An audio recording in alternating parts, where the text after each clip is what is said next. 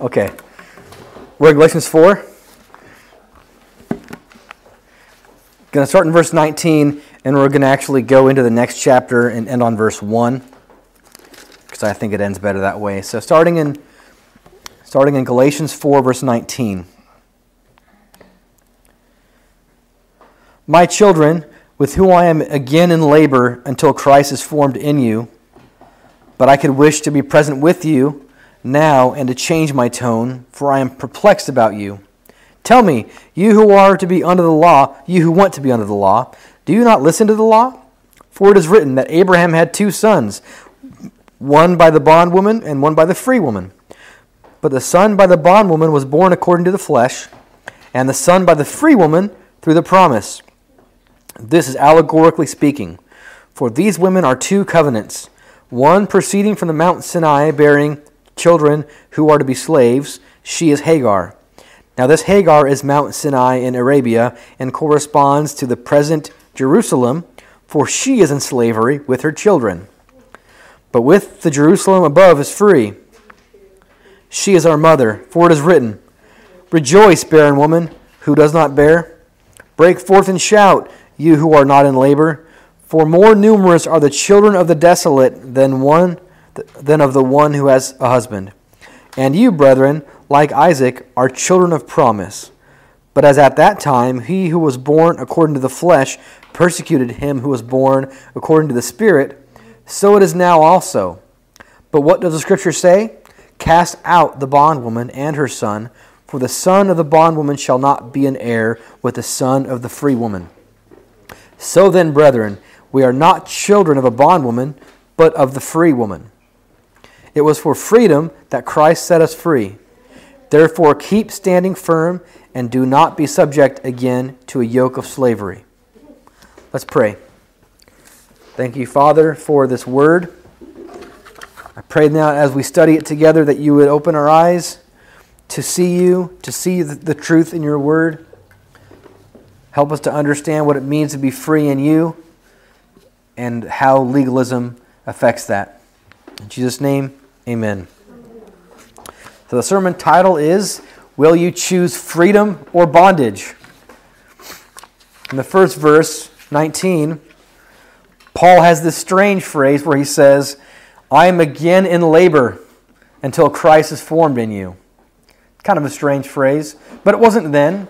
It was common then to use labor pains as a metaphor for being eagerly and anxiously waiting for something. That's in your notes.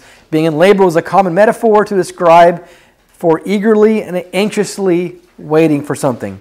For example, in Romans 8, Paul wrote, The anxious longing of the creation waits eagerly for the revealing of the sons of God. And it says in verse 21 the creation itself will be set free from its slavery to corruption and so the whole creation, in Romans 8, verse 22, the whole creation groans and suffers the pains of childbirth until now.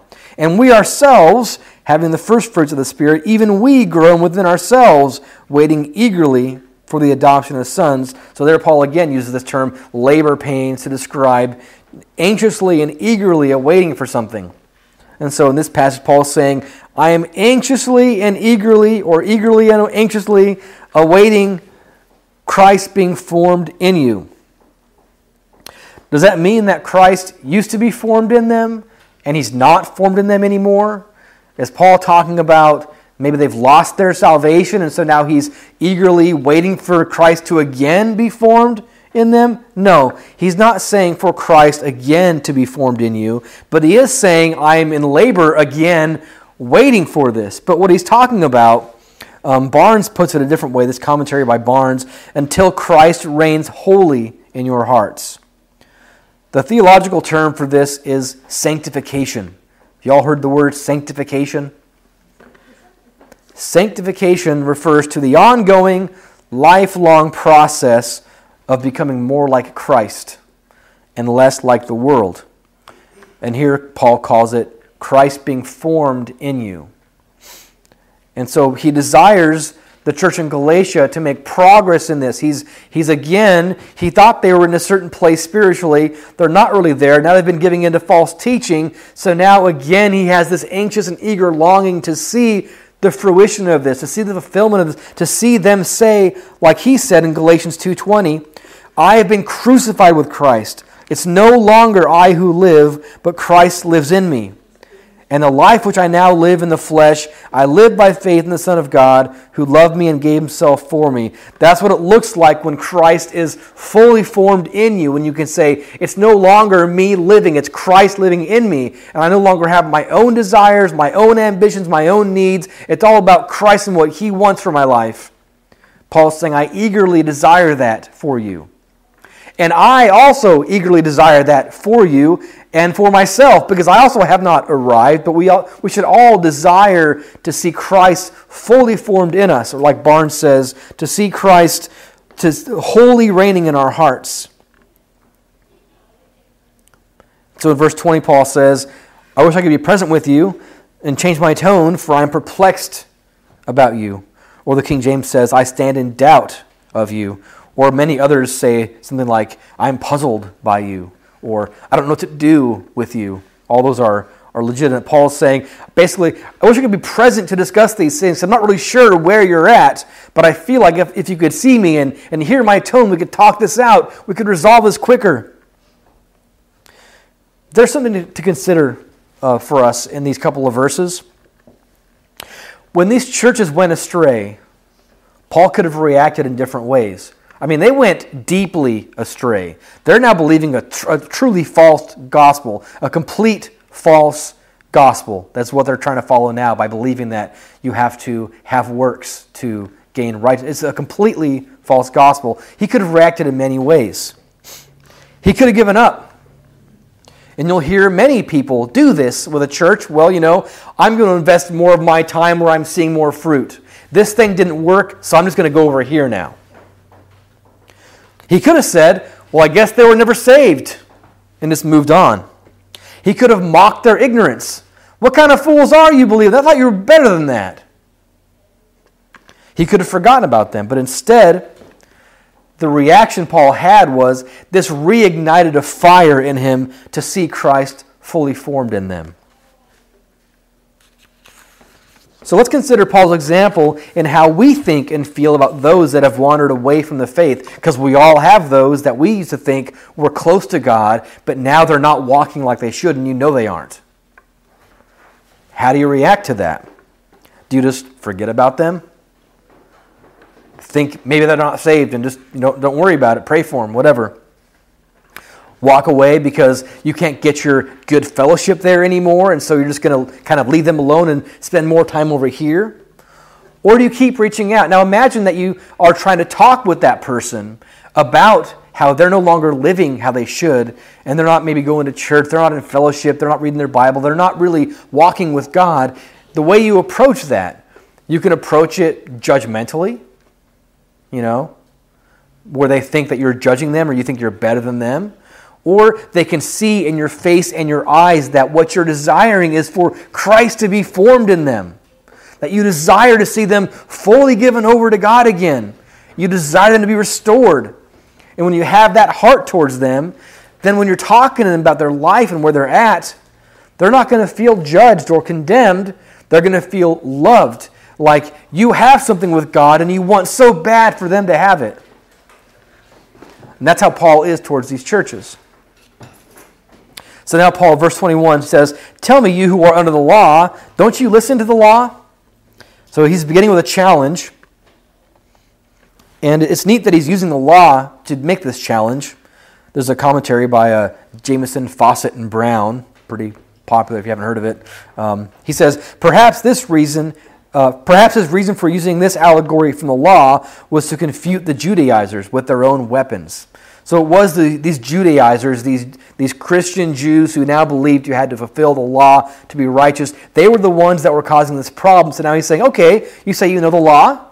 Don't you listen to the law? So he's going to begin to use this allegory based on that. As a side note, when you're talking with someone about your faith and they have different beliefs than yours, it's really helpful to know what their beliefs are, to be able to speak from a place of knowledge about what they believe. Because not only do you have a chance to show them perhaps some of the flaws in their own belief system, but it also gives you credibility because you took time to actually know what they believed. So, just examples. Um, earlier in my life, around high school and a bit after that, I, for some reason, spent a lot of time with Mormons and Jehovah's Witnesses. I had friends that were in both of these uh, different cults.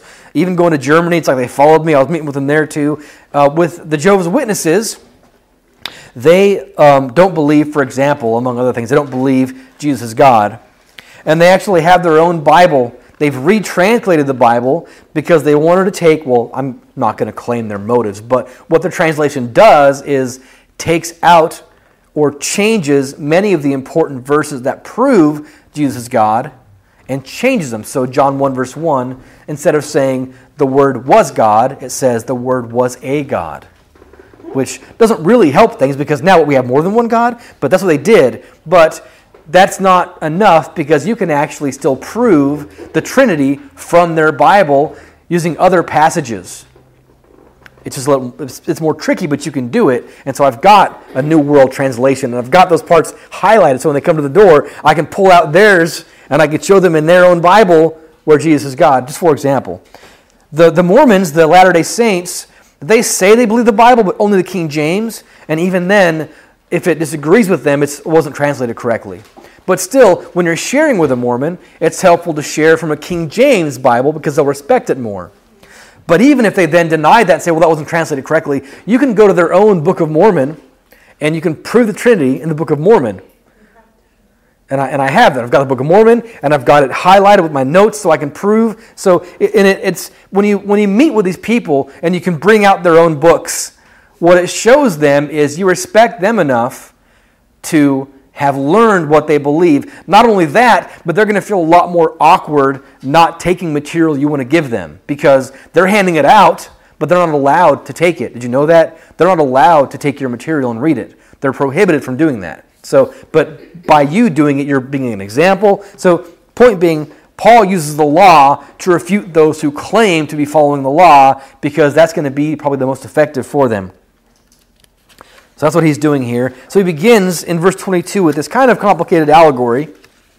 Starting in verse 22, Abram had two sons, one by the bondwoman Hagar, one by the free woman, his wife Sarah. The son by the bondwoman was born according to the flesh, but the son of the free woman, Hagar, or Sarah, was according to the promise. Then he says, this is allegorically speaking. These are two covenants, one from Mount Sinai and one from the Jerusalem above, which is we'll mention later on. But just looking at these few verses, you may know the story about Abraham. And if you're not, I'll tell you real quick. Abraham was given a promise that he would become a great nation and bless the world. And then he got really old, his wife was really old, and it wasn't happening, and they had no children. And so Sarah had this great idea just go into our servant Hagar and have a son by her, and then that's, that'll be God's promise. So they did that um, Hagar had a son, and then that really just damaged the whole relationship between Hagar and them. The son even began mocking them, and so they were sent away. Hagar and her son were sent away. Very tragic story. Hagar had no really had no choice in any of this. So she's feeling pretty desperate, and God graciously meets her, gives her a special blessing, but then says to Abraham, This is not what I planned for you. I'm still going to give you a son that's according to my promise. His name will be Isaac, and he'll be the son of promise. So Hagar and her son were treated badly, and they were cast out and persecuted.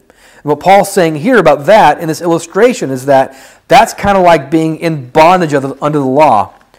First, he says Hagar's children are like the Israelites at Mount Sinai under that first covenant who received the law.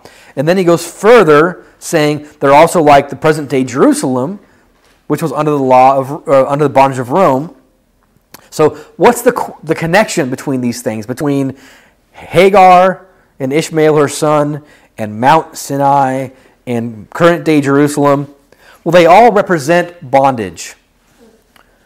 Hagar was a slave. She wasn't free. She had no choice in this matter. And as a result, she was cast out. When things got rough between them, she was not equal with Sarah. And so she was the one that got cast out because she wasn't of the family. In the same way, Jerusalem, at the time of this writing, was under bondage with Rome.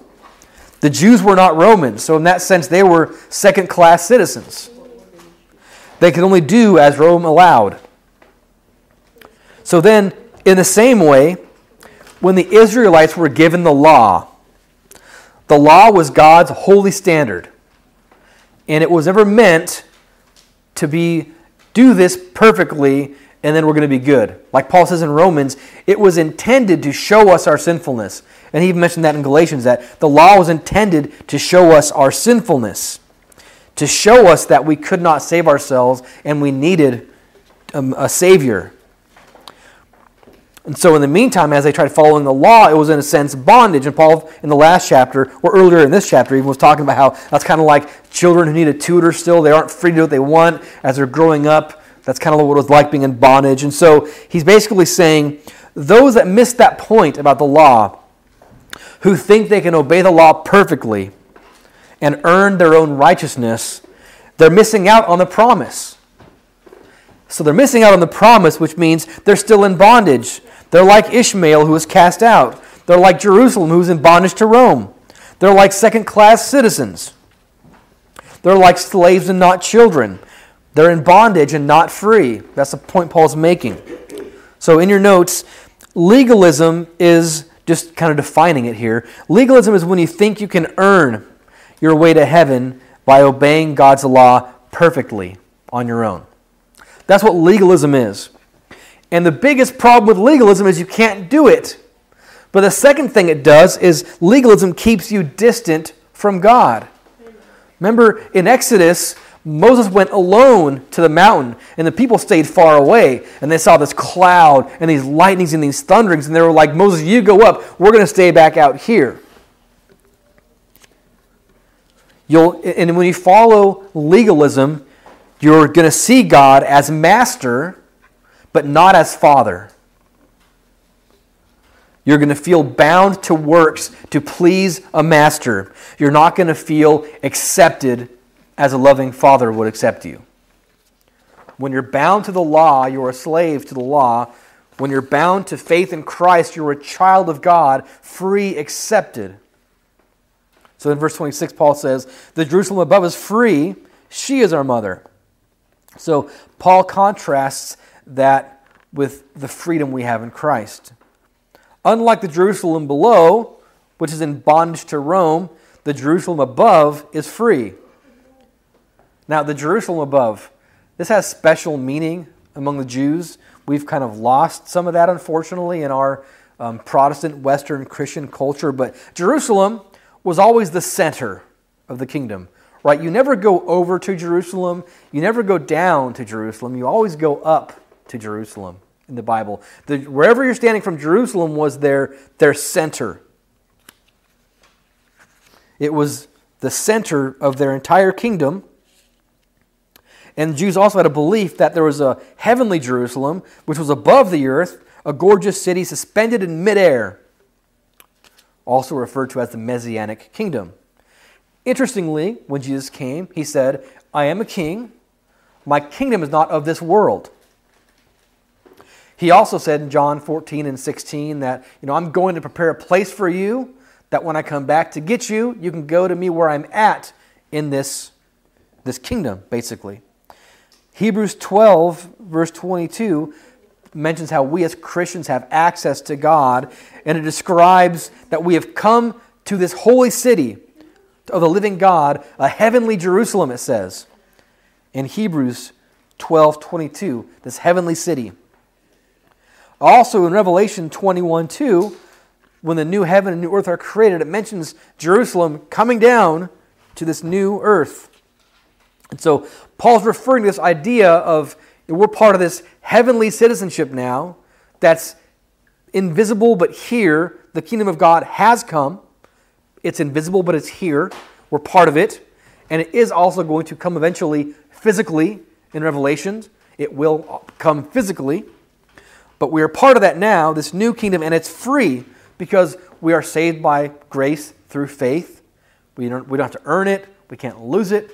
It's given us, we're, we're accepted as children of God, it's free. And, there, and we're all part of it. And there's one more thing of this analogy he's going to mention. In verse 29, he says, At that time, he who was born according to the flesh persecuted him who was born according to the Spirit. So it is now also. So he's talking about when Ishmael was mocking in Genesis 21, verse 9. When Ishmael grew, Sarah saw him mocking.